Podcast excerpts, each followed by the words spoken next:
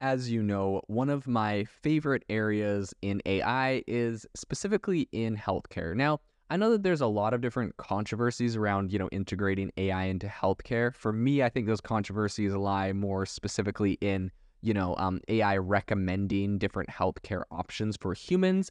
Um, because sometimes AI makes bad recommendations or biased recommendations, and you wouldn't want that specifically in healthcare, of course.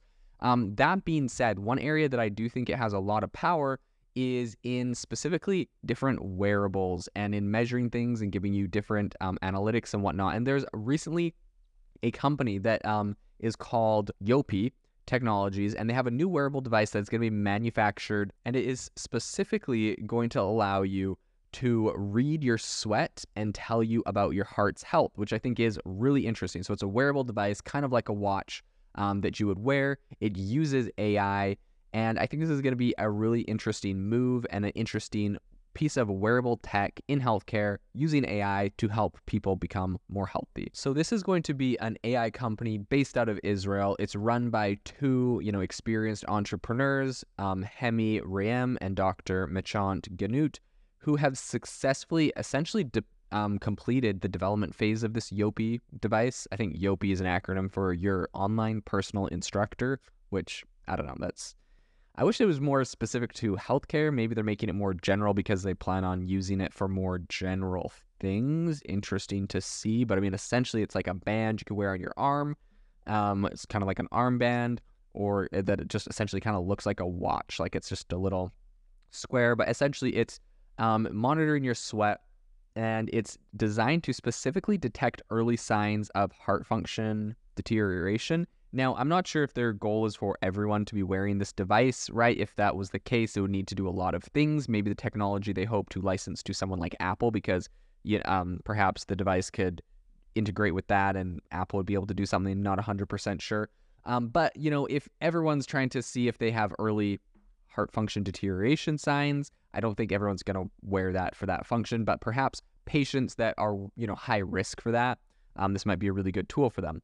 Or perhaps this is something that gets integrated into a platform that does a lot of different things. Maybe Fitbit buys them and integrates it, and all of a sudden, you know, Google's Fitbit platform is able to um, do that in addition to a lot of other uh, health tracking technology they have. In any case, I think this presents a very significant innovation in sports monitoring and um, heart health tracking. Obviously, we have the Apple Watch that has made a lot of strides with their ECG scanners um, built into their watches. Um, they can give you a lot of really inf- interesting information about your heart. Um, this is worn on your arm, which again is probably not for everybody, but for people in high risk areas or that are deemed high risk for you know, these different heart problems. I think this might be something interesting.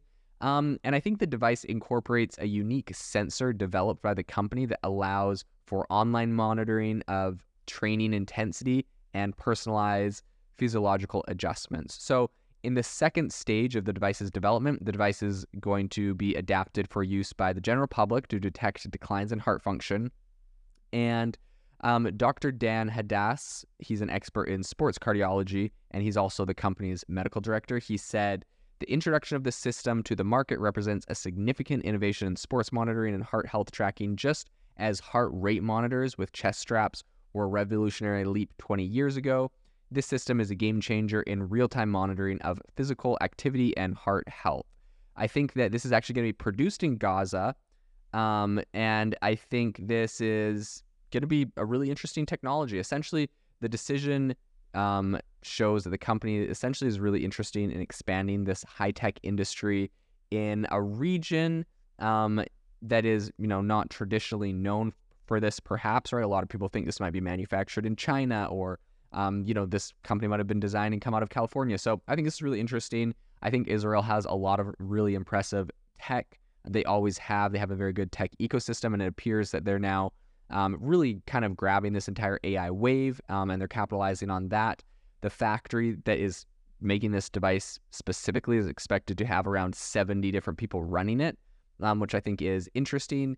Um, engineers and technicians for the production plant, they're already looking at that, recruiting them, and the plant has already begun its construction. So they're actually hoping to produce the device um, in early 2024 And so I think this is very interesting because this is a technology that is, you know, beyond just a concept or idea or a prototype. I mean, they're really they're really focusing on building out the infrastructure, hiring the people. So they've obviously been able to raise enough money and and build like a solid system around this. So I think this is a really interesting use of AI in healthcare. Um, I think they they in order to kind of pull this off, I think they received a lot of support from the Israel Innovation Authority.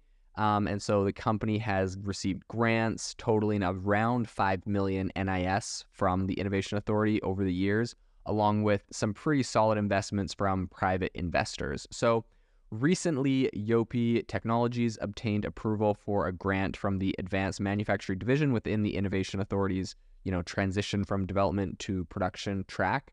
Um, and this grant is going to facilitate the establishment of their factory and support the development of production processes for their products. So I think this is really interesting. They have a lot of good things going for them. They've obviously been able to lean on some good grants and some good, um, you know, support from the local government there. So this will be a very interesting device. I'll be following along. You know, there's a couple different AI wearable devices. This one is more in healthcare. Um, we've seen some other ones like Humane has their new AI kind of device that goes in your sits in your pocket and helps you with a lot of different areas. So these are areas and these are devices that I think will be very interesting to follow into the future and see how popular they become and what kind of adoption they receive.